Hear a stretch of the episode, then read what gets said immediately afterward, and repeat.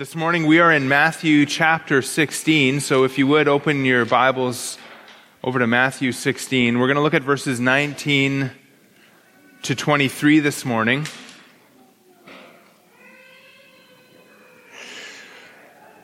But as we begin, let's start by reading, starting again in verse 13, the section we've been looking at the last number of weeks. So Matthew 16, starting at verse 13. Now, when Jesus came into the district of Caesarea Philippi, he asked his disciples, Who do people say that the Son of Man is?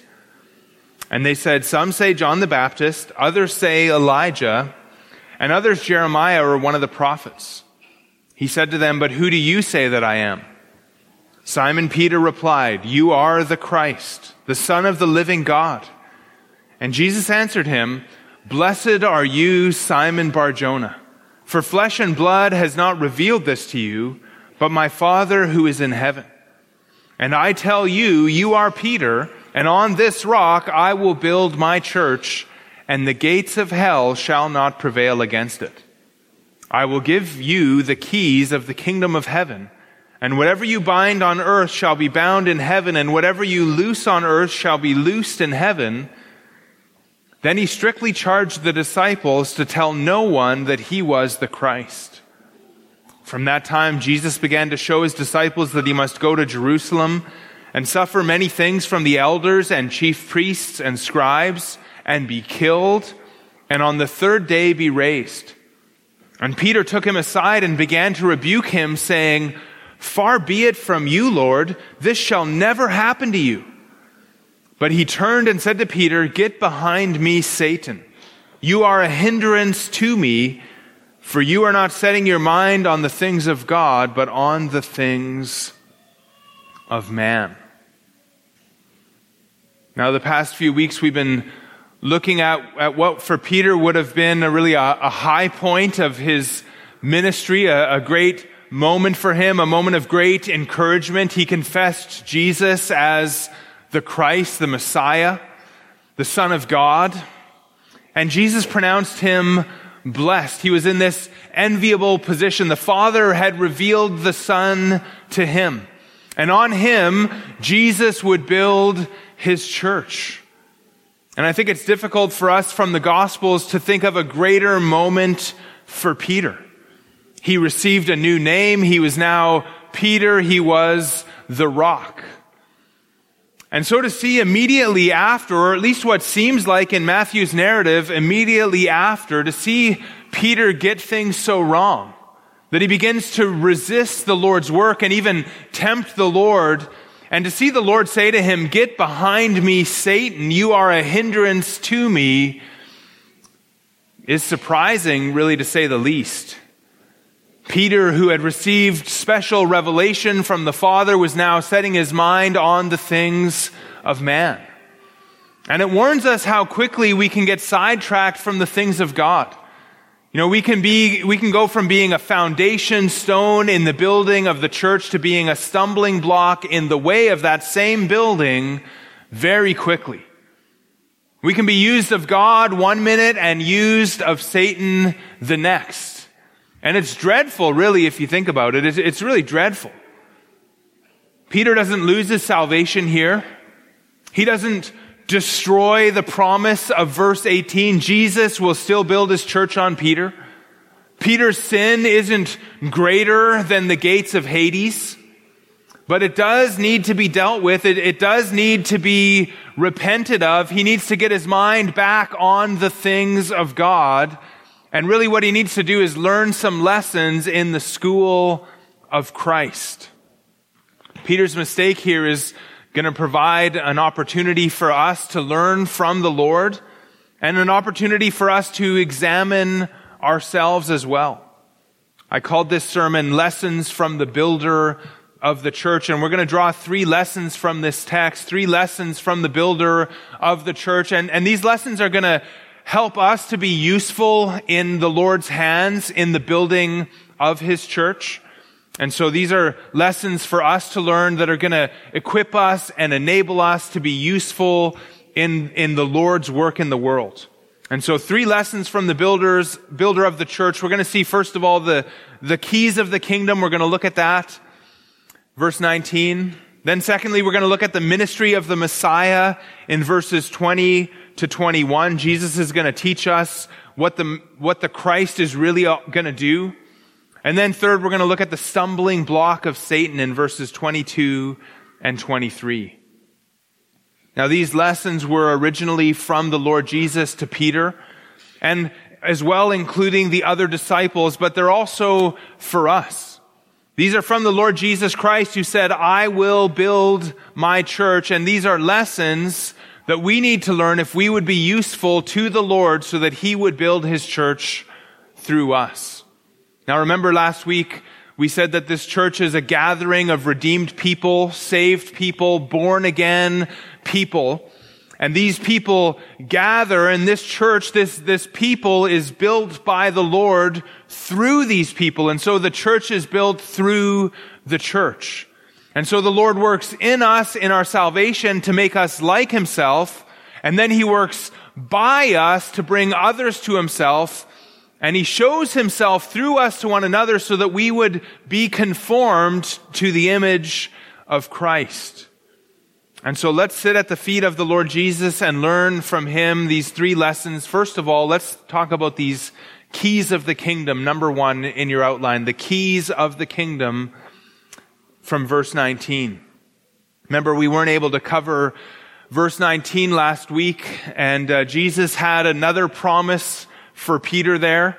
Not only would he build his church on him, but he would give him the keys of the kingdom of heaven. Look again, verse 19.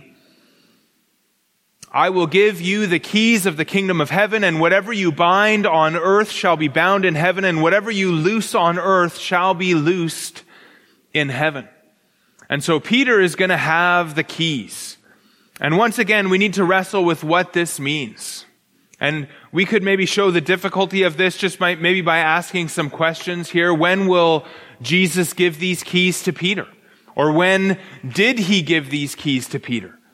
What's the connection between the church in verse 18 and the keys in verse 19?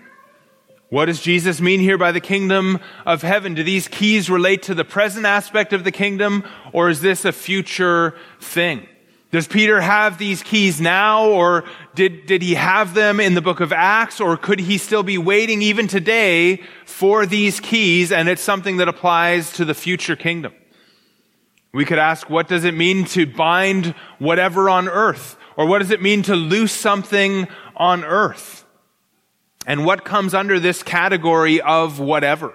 Whatever we bind or loose, it, it's literally whatever, or, or is it literally whatever, or is it something specific that the Lord Jesus has in mind when he says whatever you bind and loose? And how would Peter, or how would anyone else for that matter, go about binding or loosing whatever, whatever that is?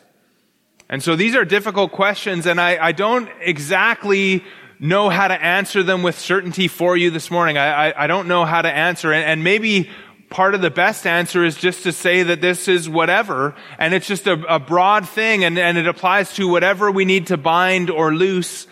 But regardless, I'll just say at the beginning here, I am not super dogmatic on this, although I, I have some suggestions here.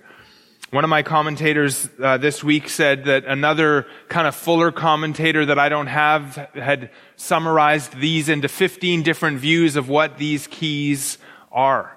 And we're not going to look at all of those today. But if we start to think about this, what, what we're looking at here, keys were used then much like they're used today. What was most often locked was doors, doors to the storage places. And the steward of the house, the, the, the manager of the house would have keys and he, and he kept these keys and he, and he used them to open and close the storage supply so that he could fulfill the, the needs of the household. And so keys were used sometimes to, to lock or unlock doors, um, especially the storage doors, but even other times other doors, the entry door, the, to let people in and out of certain kinds of doors. And whatever they were, keys represent authority. The one who had the keys had the authority to access or to prevent access to the thing that they had the keys for. And so the one with the keys, the steward of the house had the right to open or to close. Now, the word for keys is used six times in the New Testament, and I don't know if you want to turn to these or if you just want to kind of listen to them, but Luke 11 and verse 52, we see the keys of knowledge. And so Jesus said there, woe to you lawyers, for you have taken away the key of knowledge. You did not enter yourselves, and you hindered those who were entering. And so the keys of knowledge allow people to enter or keep people from entering the knowledge. And, in this case, it would be the knowledge of God. In Revelation chapter 1 verses 17 and 18, Jesus is the living one in that context. He overcame death by his resurrection. And in verse 18, he says, and I have the keys of death and Hades. And so the keys of death and Hades allowed him to exit death. He, he opened the door, if you could kind of picture this metaphor, he opened the door and he left death and Hades and was resurrected from the dead.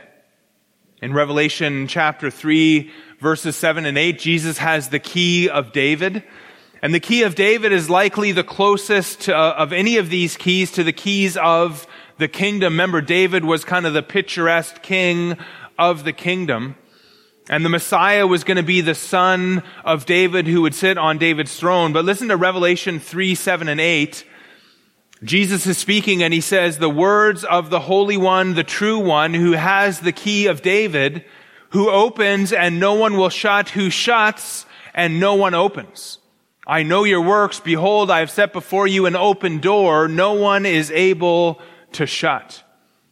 I know that you have but little power and yet you have kept my word and have not denied my name. And so here, this open door that's connected to the key of David, this open door seems to be an open door for ministry to the church there.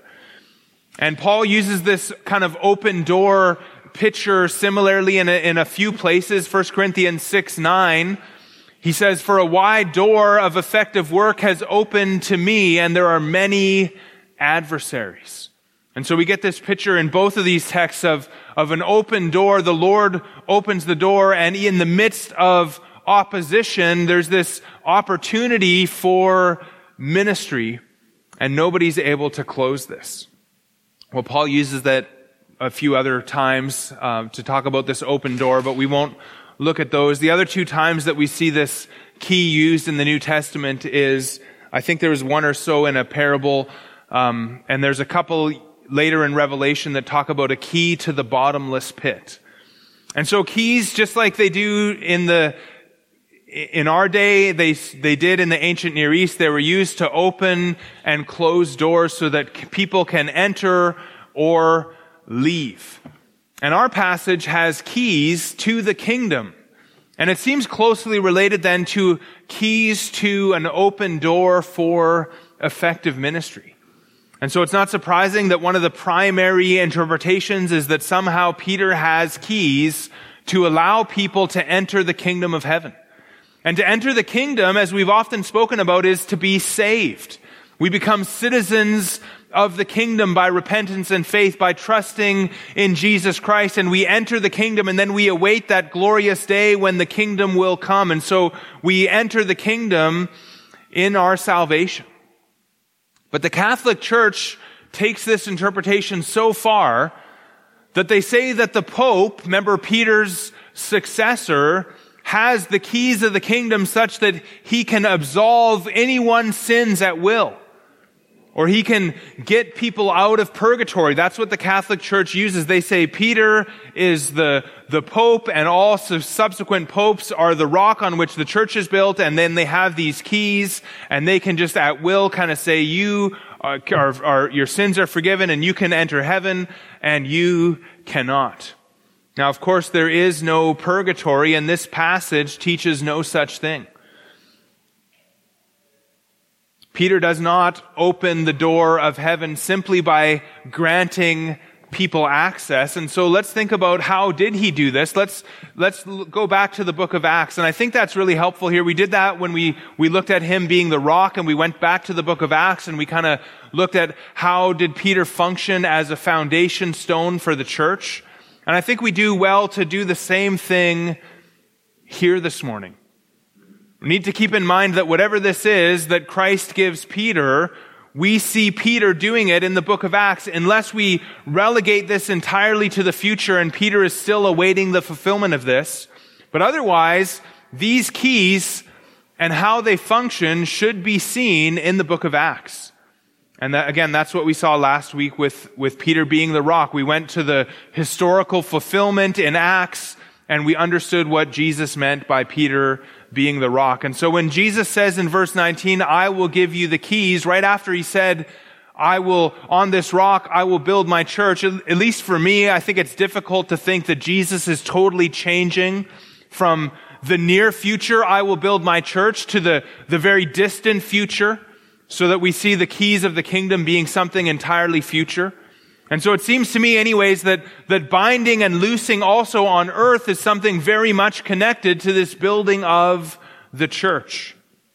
And so if we understand the keys to be the keys that open the doors of entrance to the kingdom of heaven, then that would be something that happens now during the present age. And so let's ask then, well, how did Peter open the doors to the kingdom of heaven? How did Peter do that? Well, it wasn't by sitting on a throne and deciding who would have access or who would be denied access to heaven. We never see Peter doing that in the book of Acts. So how did Peter open the doors of entrance to the kingdom? And the answer is simply by preaching the gospel. He preached Jesus as the way to the Father. He said in Acts 4:12, there is salvation in no one else, for there is no other name under heaven given among men by which we must be saved. And he called all people who would to repent and believe. He offered them the forgiveness of their sins through faith in Jesus Christ. And if he hadn't, if we think about it, if Peter hadn't preached this good news, the door to salvation would have remained closed because he had the keys in that sense. And he could show people the true and the only way of salvation. And, and really on this point, all of the apostles were equal with Peter in that. All of the apostles were to preach the gospel and, and by the gospel see that the door to the kingdom of heaven was open for all who would repent and believe. And in that sense, we also are called to the same. We also have the keys in that sense. We are to preach the gospel and invite people to believe on Jesus Christ. And that's one interpretation of the keys, and, and really that's only part of it so far. But I think this is, is probably the main idea here. Peter has the keys of entrance to the kingdom by proclaiming the way of entrance to the kingdom. But Jesus doesn't just say that you have the keys of the kingdom of heaven. He also talks about this whatever you bind on earth shall be bound in heaven, and whatever you loose on earth shall be loosed in heaven. To bind is to restrain a person or a thing with various kinds of restraints. And, and, to loose is really just the opposite. It's to untie or to release the person or thing from those restraints. And so we've talked about this idea of opening. That's, we, we know how Peter probably opened the door to the kingdom, but let's talk about this other side of this thing. Let's talk about closing or about binding, if we want to put it that way. And to do that, I, I want you to turn to a parallel passage in Matthew chapter 18. Matthew chapter 18. Matthew 18, 18 is, is the verse we're really going to get to here that's, that's parallel. Jesus says there, truly I say to you, whatever you bind on earth shall be bound in heaven, and whatever you loose on earth shall be loosed in heaven. And Matthew 18 is also the other place in Matthew that uses the word church. Now, the first time that Jesus speaks about the church, he says he will build his church. That's our passage. And the next time he talks about the church, he tells us how to deal with sinning and straying members of the church. And the whole of Matthew chapter 18 is about believing and keeping from sin and forgiving our brothers and sisters who sin against us. We are to be a community. We're to be a, a gathering of people who take sin seriously. Even to the extent, if you look at verse 8, this is how serious we take sin. If your hand or your foot causes you to sin, cut it off and throw it away. For it is better for you to enter life crippled or lame than with two hands or two feet to be thrown into the eternal fire. And if your eye causes you to sin, tear it out and throw it away. For it is better for you to enter life with one eye than with two eyes to be thrown into the, the hell of fire. And when somebody in our midst, in our, in our community goes astray or goes into sin, they are like lost sheep. And so if you look at verse 12, what do you think? If a man has a hundred sheep and one of them has gone astray, does he not leave the 99 on the mountains and go in search of the one that went astray? And if he finds it, truly I say to you, he rejoices over it more than over the 99 that never went astray. So it is not the will of my Father who is in heaven that one of these little ones should perish. And so how do we respond when one of these little ones, one of the, the believers that's part of our gathering, how do we respond? Well, how do we respond when someone is caught in a sin? Do we say, good riddance, sinner? I'm glad you're on your way out. Do we say, woe to you? Or do we just say, well, I guess they want to go astray. I, I, I guess they want to sin and they don't want to talk about it. Let's just Let's just leave them to their own ways. No, not at all. That, that is not what we do. If the Lord cares about the one, then we care about the one. And our aim is to restore them. It's to bring them back. It's to get them to recognize their sin and to turn from it. And so we're to be this people that on the one hand, we don't ignore sin, and yet on the other hand, we don't condemn the sinner. We're not, we're, we're not kind of angry with them. We're, we're trying to help them.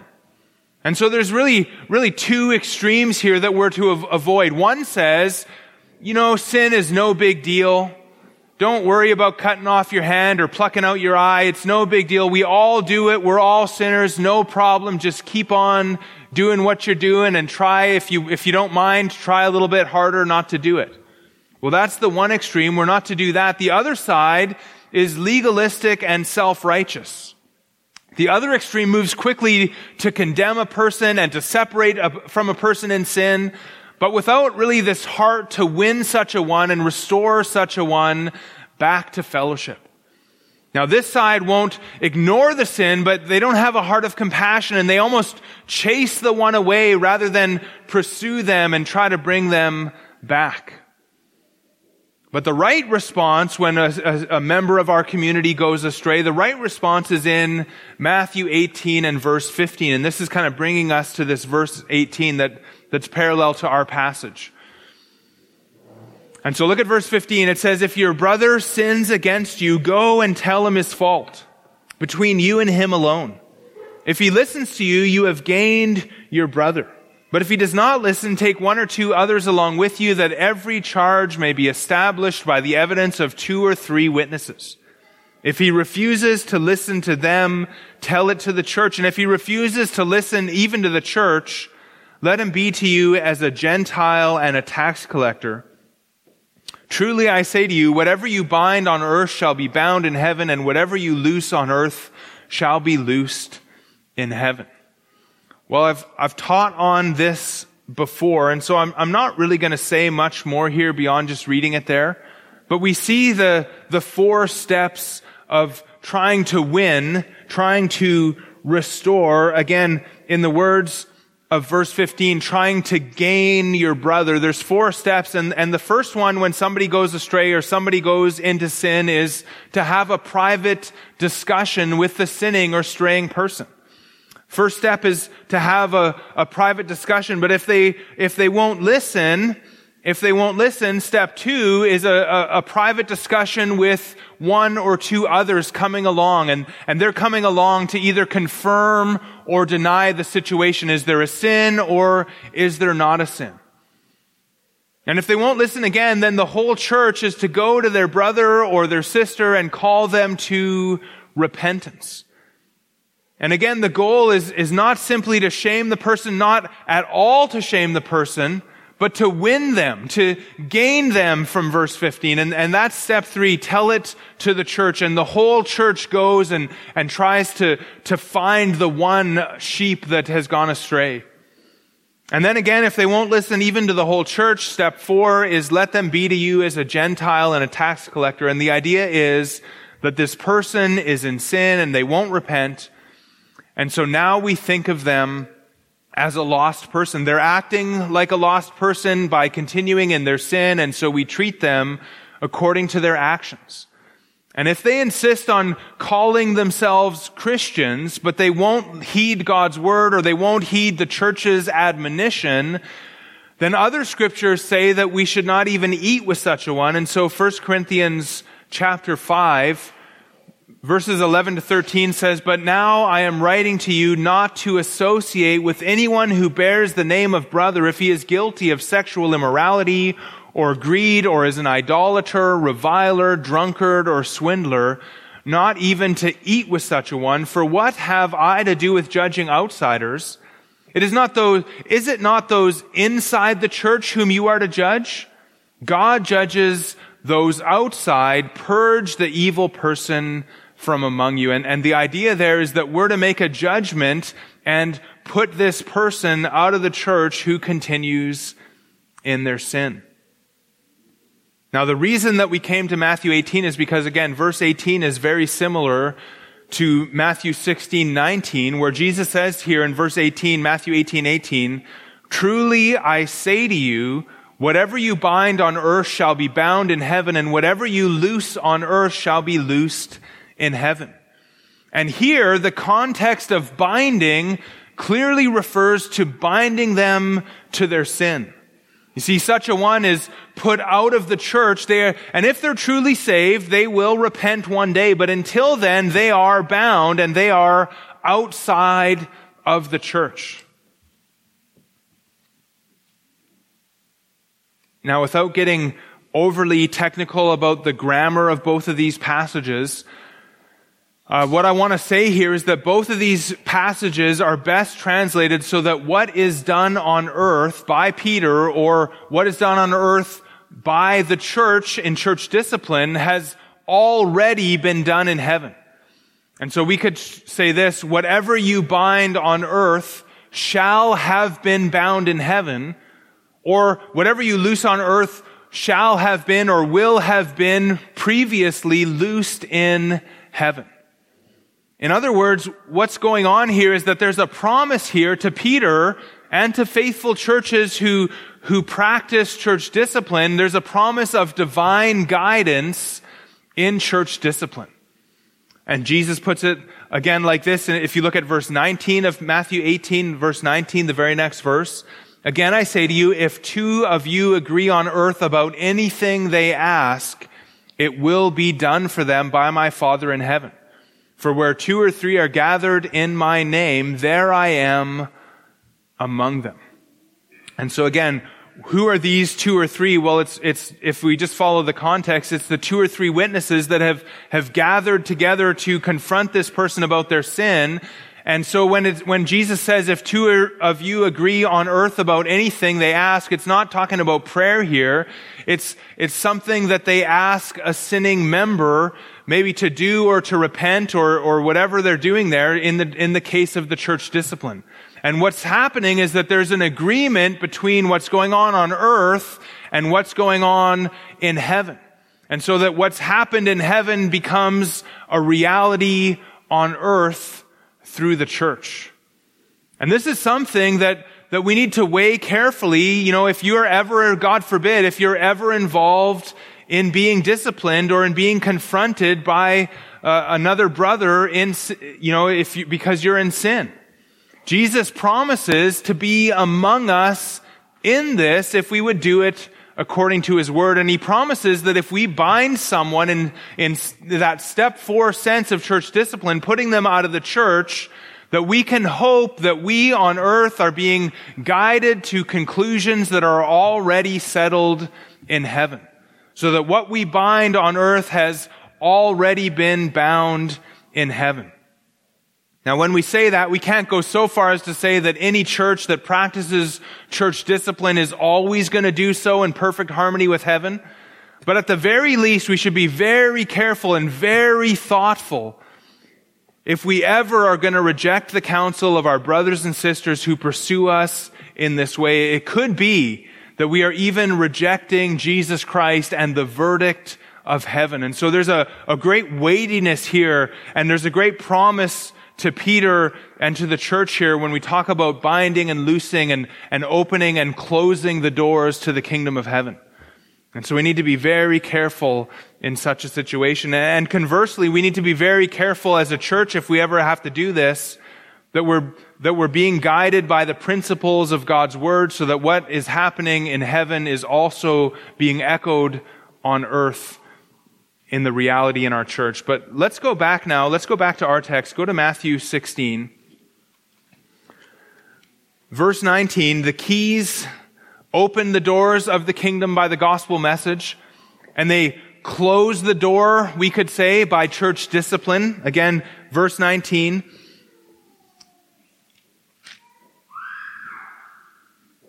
I will give you the keys of the kingdom of heaven, and whatever you bind on earth shall be bound in heaven, and whatever you loose on earth shall be loosed in heaven. And this is a promise to Peter that heaven, the Father, will guide him on earth. And Peter is going to be used on earth so that the things bound and loosed in heaven will be carried out by him on earth. And I think we're just going to kind of leave it there for that.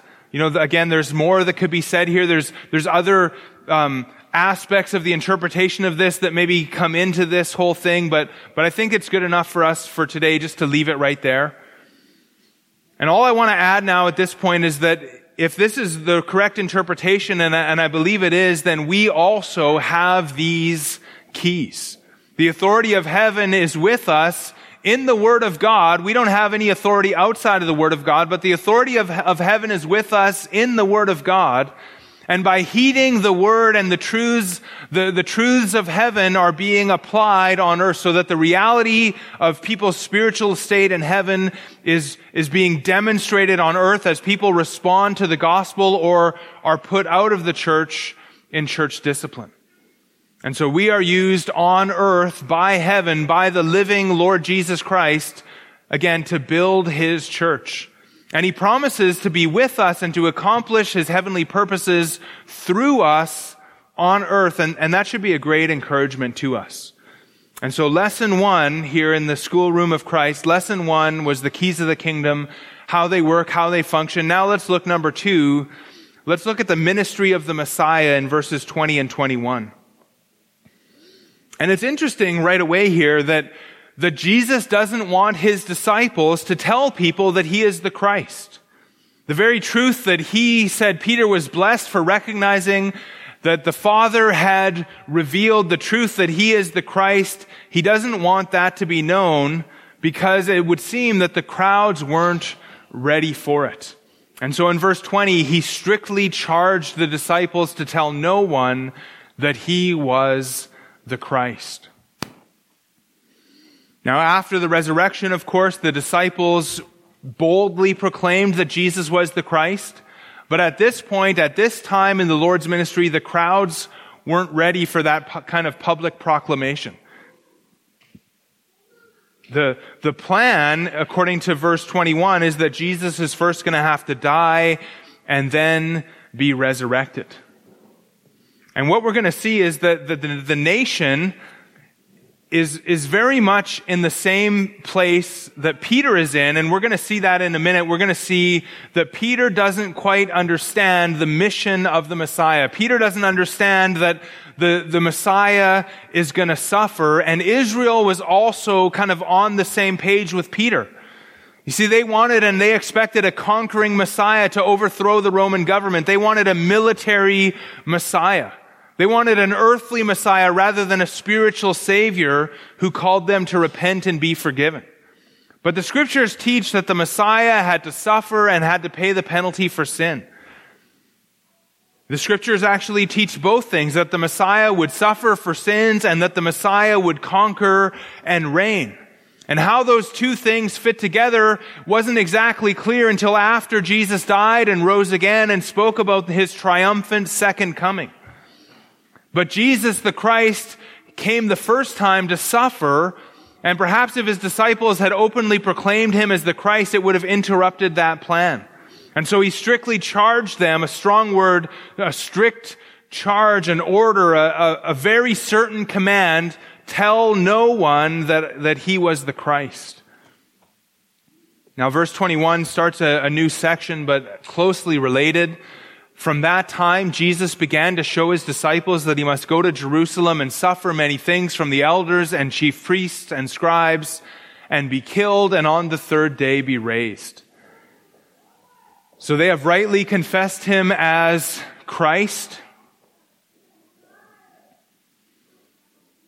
And now he's going to begin to teach them what it really means for him to be the Christ. And it means that he must do certain things. Notice that word in the text. He must do certain things. A very important word there. That word means that something is necessary, that something must happen. And so Jesus began to show what must happen. And, and all of verse 21 really fits under that must there. He must go to Jerusalem. He must suffer much. He must suffer many things. He must suffer many things from this particular group, the elders and chief priests and scribes. And the single article there, the, the word the in front of these three words, uh, the chief priests, the elders, the scribes, the, the one article shows that this is a single group made up of elders, chief priests, and scribes. And what we call this group typically is the Sanhedrin.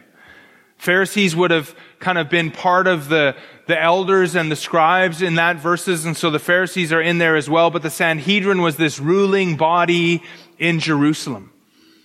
And Jesus also, according to this text, must be killed. He must be put to death, and he must be raised from the dead. And all of these are necessary because it was God's plan, and they're necessary because they were laid down in the scripture. And to kind of see the necessity of this, I want you to turn with me to 1 Corinthians and let's look at 1 Corinthians 15. 1 Corinthians 15.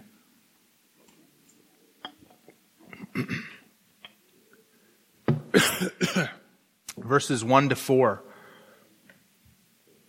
says, Now I would remind you, brothers, of the gospel I preached to you, which you received, in which you stand,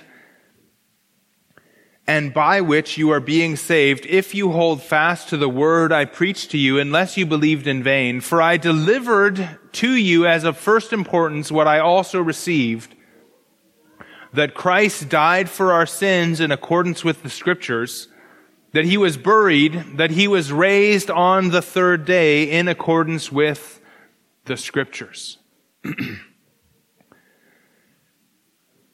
And so what we see there is that, that the, the death, burial, and, and resurrection of Christ was in accordance with the scriptures. And that's why it was necessary for Jesus to die. That's one reason. If you go over to Luke chapter 24, let's look at a few verses over there.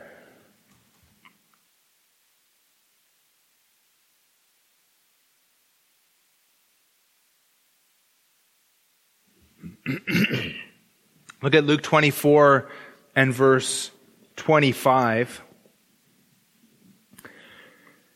And he said to them, O foolish ones, and slow of heart to believe all that the prophets have spoken. Was it not necessary, same word there, was it not necessary that the Christ should suffer these things and enter into his glory. And beginning with Moses and all the prophets, he interpreted to them in all the scriptures the things concerning himself. And if you jump down to verse 44, then he said to them, again, this time to the, the 11. he said to them, these are my words that I spoke to you while I was still with you, that everything written about me in the law of Moses and the prophets and the Psalms must be fulfilled. Then he opened their minds to understand the scriptures and he said to them, Thus it is written that the Christ should suffer and on the third day rise from the dead and that repentance for the forgiveness of sins should be proclaimed in his name to all nations beginning from Jerusalem. You are witnesses of these things. now the reason that the scriptures spoke about these things is because it was God's plan from before the foundation of the world. And to kind of see that, we could go to Acts chapter 2 and verse 22 where Peter is preaching and he says, Men of Israel, hear these words. Jesus of Nazareth, a man attested to you by God with mighty works and wonders and signs that God did through him in your midst, as you yourselves know.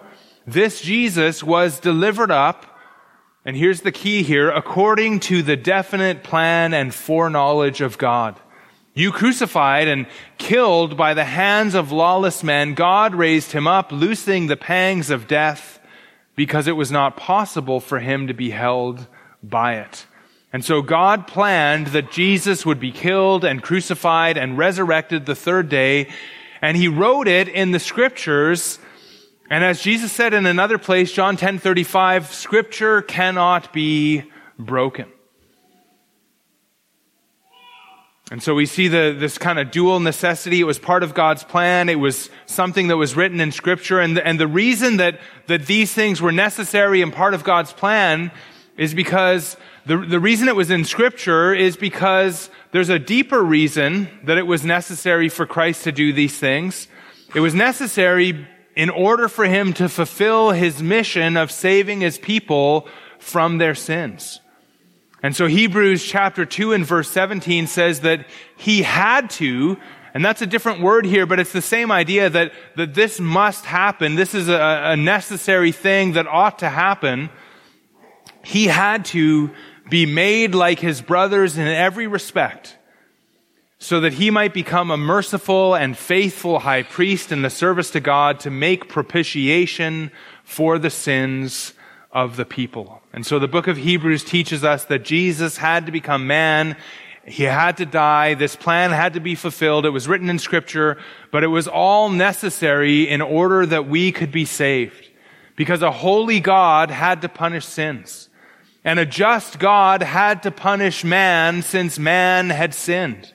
And a wise God came up with a plan to save men by sending his son to take himself a human nature. And a loving God punished his own son in our place so that he could save unworthy sinners like you and I. And a powerful God poured his wrath on his son, the Lord Jesus Christ, when he, when he poured on him the wrath for the penalty for our sin. And when that sin was paid, this powerful God rose the Lord Jesus Christ from the dead. And now a merciful God offers peace to all who will repent and believe on his son, Jesus Christ. And a gracious God chose some people before the foundation of the world. And he will ensure that by grace they will come to Christ and be saved. And so in our text, Jesus is for the first time, and at least for the first time clearly, he is showing his disciples that what must be, that he must be killed in Jerusalem so that he could save his people from their sins. And this is really the Messiah's ministry. This is the Messiah's ministry, and we need to know the Lord. We need to know his plan of salvation. But Peter hadn't learned this lesson yet. Peter hadn't learned these things yet. And even though he had just acknowledged who Jesus was, he seems to think, at least in this moment, he seems to think that he has a better plan than the one that Jesus began to show him. And here we see, number three, the stumbling block of Satan. The stumbling block of Satan. Now, when we see this, we're surprised, I think. But we need to realize that, that every time we complain about anything, we are acting exactly like Peter in verse 22. Every time we make excuses for our sin, we are acting exactly like Peter here. You know, when we think we know better than God and Christ. Now, Peter is ignorant here and he, he's ignorant about the Messiah's ministry and, and actually he's unteachable here. Jesus told him just, just now what must happen, but he wouldn't have it. He, he has a better idea than what Jesus says must happen. And, and he's really just set in his ways at this moment. He's set in his ways and he has an idea of how the Messiah should operate. And when Jesus says that it's going to be different than that, Peter thinks, no, no way, Lord. No, no way. And he's, he's respectful and, and caring, but he's ignorant and he's arrogant and he knows better. And so he takes an opportunity to rebuke the Messiah. And if you just think about that, he is rebuking God in human flesh. And he knows better. And so he's going to rebuke the Son of God, the one of whom God had said, this is Deuteronomy 18, 15, the Lord your God will raise up for you a prophet like me. Moses is speaking here. And so the Lord is going to raise up a prophet like Moses from among you, from your brothers. It is to him you shall listen. And again in verse 18 and 19, Deuteronomy 18, 18 and 19, I will raise up for them a prophet like you from among their brothers, and I will put my words in his mouth, and he shall speak to them all that I command him. And whoever will not listen to my words that he shall speak in my name, I myself will require it of him. And so this is what Peter should have known about the Messiah, but look at what he does in verse 22. And he took him aside and began to rebuke him, saying, Far be it from you, Lord, this shall, this shall never happen to you. And so Peter is going to do Matthew 18, 15 on Jesus even before Jesus has ever taught about Matthew 18, 15. He just knows instinctively, instinctively, this is what I do. And so Peter's gonna take him aside and he's gonna have a private discussion. He's gonna rebuke God in human flesh. And he's gonna rebuke him, think about this, he's gonna rebuke him in regard to God's wisest, most gracious plan of salvation. Do you see, see what's happening here? The text says he began to rebuke him. He didn't get very far. And rebuke is a very strong word. We saw that word in Matthew 8, 26 when Jesus rebuked the winds and the sea in the midst of a great storm and then the, the, the sea went calm. And so you could imagine it, it being a very strong rebuke in the, in the midst of that weather. Matthew uses this word in chapter 17. Jesus rebuked the demon and it came out of him and the boy was healed instantly. That's Matthew 17, 18. And Peter's words are, are similarly strong. Not only is this word for rebuke strong, but Peter's words are strong. The Legacy Standard Bible translates it, God forbid it, Lord. This shall never happen to you. It's literally uh, gracious to you or merciful to you. And, and the idea is that Peter wants God to spare Jesus this suffering and death. He wants a, a more gracious plan for his Lord. He wants a more merciful plan for the Lord, but he doesn't really realize what he's asking for at this moment. And it seems like when Jesus told him about this death and resurrection, he absolutely forgot about the part about the resurrection. It's like he just couldn't even hear that. And he says again, far be it from you, Lord, this shall never happen to you. And this shall never happen to you. This, this uh, saying there, this shall never happen to you, that's the strongest way to make a negative in Greek. Peter basically says, never, never, Lord, never in the future shall this thing be. And, and it's like he's saying almost to the Lord, stop thinking so negatively, Lord. Stop, stop thinking so negatively that you're going to have to suffer and that it's going to go bad. Now, if there's at least something that we need to take away here, a minimum takeaway, maybe it would be this. Never rebuke God for his all-wise plan from before the foundation of the world to redeem sinners by the death of his son. And that's exactly what Peter did. And Jesus is having none of it. Like just, just look at the way that he handles this. He is having none of this. And his reply to Peter is shockingly strong. Even, even when we understand it in the context of what Peter is rebuking the Lord for, even then, this is shockingly strong. Now, Peter probably wasn't aware of it, uh, but in that moment, he was being used by Satan. And Satan can influence a believer and use that believer to tempt others to sin. And Satan's got Peter here thinking earthly thoughts. That suffering is bad, that, that our road should be easy, that, that he, Peter, knows best and has a better idea than the Lord. And, and, and, and Satan is, is the one who kind of influences us into that kind of thinking. We're going to look at, next week, we're going to look at the next verses where Jesus says really all of us need to take up our cross and give up this world and follow him. But at this time, Peter hasn't learned the lesson, and so he is going to rebuke the Lord and tempt the Lord, and he's going to do the devil's work. And to kind of put this into its context as, as the Lord rebukes Peter for this, I want you to just kind of turn over to Matthew chapter 4 in Matthew chapter 4, Satan is tempting Jesus in the wilderness. And his temptations are all along the lines of, of take the easy way. Don't suffer. Prove that, that you're the son of God by some great miracle rather than by the way of the Father's plan of trial and difficulty. And the final temptation is in verse 8 of chapter 4, where it says there again, the devil took him to a very high mountain and showed him all the kingdoms of the world and their glory. And he said to him, all these I will give to you if you will fall down and worship me. Then Jesus said to him, be gone, Satan. For it is written, you shall worship the Lord your God and him only shall you serve. And notice there, Jesus says in verse 10, be gone, Satan. And be gone is the same as what he says to Peter. Literally, it's just go.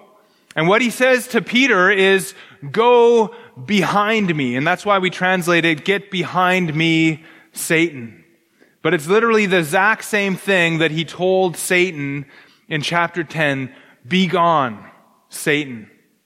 And so Jesus, if we go back to Matthew 16, Jesus turns and he said to Peter, Get behind me, Satan. You are a hindrance to me, for you are not setting your mind on the things of God, but on the things of man. Now, Jesus turned, and some commentators thought that he turned towards Peter, as though Jesus was somehow facing away from Peter, or Peter was talking to him from behind which kind of reminds me of like some kind of weird movie scene or some kind of TV show scene or something where they kind of got the, the two people facing forward. I'm not sure. I think it fits better to, to think that Jesus turned away from Peter. And, and then, and, and so the rebuke then, as he, as he says, get behind me, Satan, and, and turning, now Jesus is kind of facing the other way, away from the direction that, that Peter was, and I think that makes more sense. But again, this is one of those things that I'm not dogmatic on either. And then this turning then would kind of give this visual picture, get behind me, get out of my road, I am going straight ahead according to the Father's plan. And the reason that Jesus gives is that, that Peter, who he just called rock, has become a hindrance to him. And a hindrance is a word that we've seen before. It's in Greek a scandalon, and it's a, a word that means a trap. It means a stumbling block. And you, if you think about it, if Peter had succeeded here, in his rebuke, he would have taken Jesus off the path that his father had set for him, off of the path of our salvation. And so the rock on which Jesus would build his church had become a stumbling block in the way of that same building. And this just shows us again how quickly we can go from serving the Lord to serving the devil. All it takes is a little bit of human thinking. Peter had his mind set on the things of man, human thinking. And it's a scary thing to think that we can be used by the prince of darkness, not possessed by the prince of darkness like Judas or like the demoniacs that we see in the gospel where Jesus casts demons out of them, but we can be influenced by the devil and by our human thinking and, and preconceived ideas of what things should be. And then we can influence others in the ways of Satan and the devil and, and sometimes not even really being aware of it. And it's, it's a scary thing for us to think about. Now, the answer to this kind of a situation is, I guess we could say it's right there in Jesus' rebuke. Get behind me, Satan. I'm going God's way. But I think a, a, an easier one for us to stomach would be 2 Timothy chapter 2. And so I want you to go and look with me, 2 Timothy chapter 2. This is how Paul tells Timothy to deal with such things.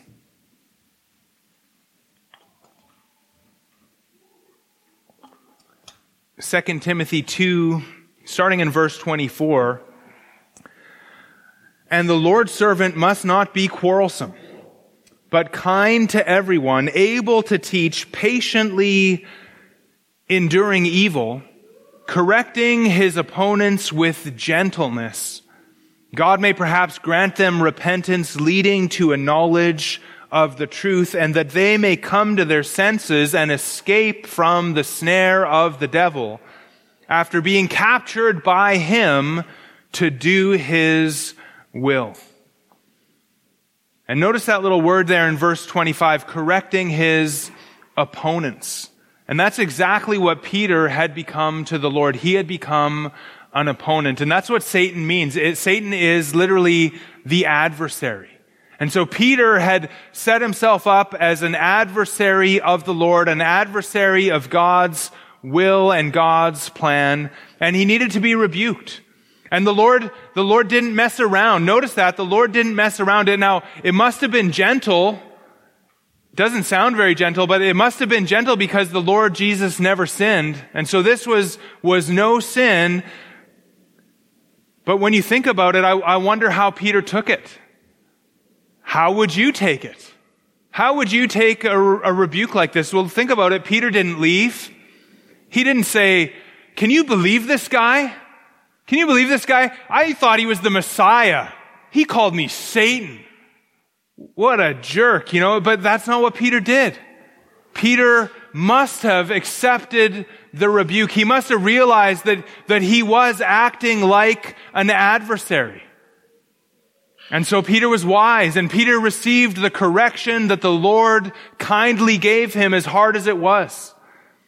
And people who love us, people who love us, they correct us when we're wrong. They correct us when we sin. They correct us when we go astray.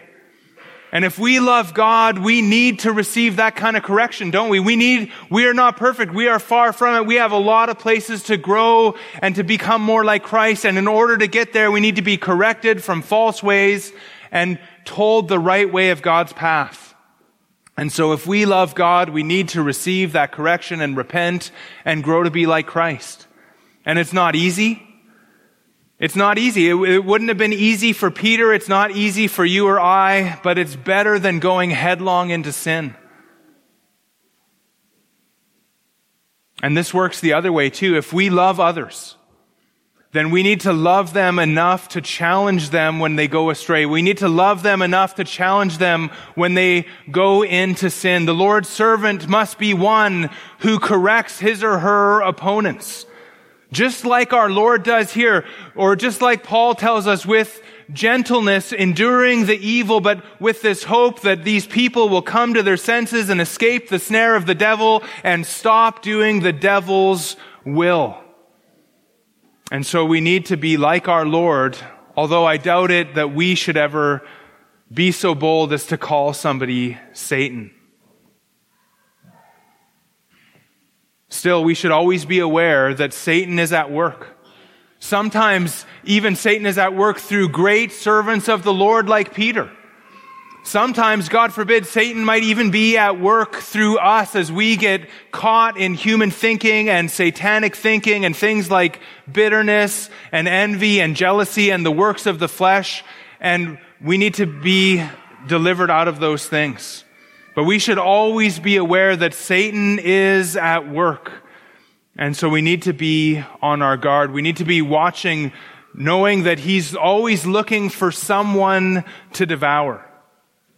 And the way to protect ourselves and the way to protect those we love is to always be setting our minds on God's ways always setting our mind on God, always obeying His word, always being willing to receive correction from the Lord and from His servants. And so we've seen three lessons today, three lessons that, that are going to help us to be part of building the church, three lessons from the builder of the church himself. And these lessons again will make us useful to the builder of the church to be part of his eternal program. And I think we could summarize them maybe like this. Know the gospel. We need to know the gospel. We need to be transformed by that same gospel.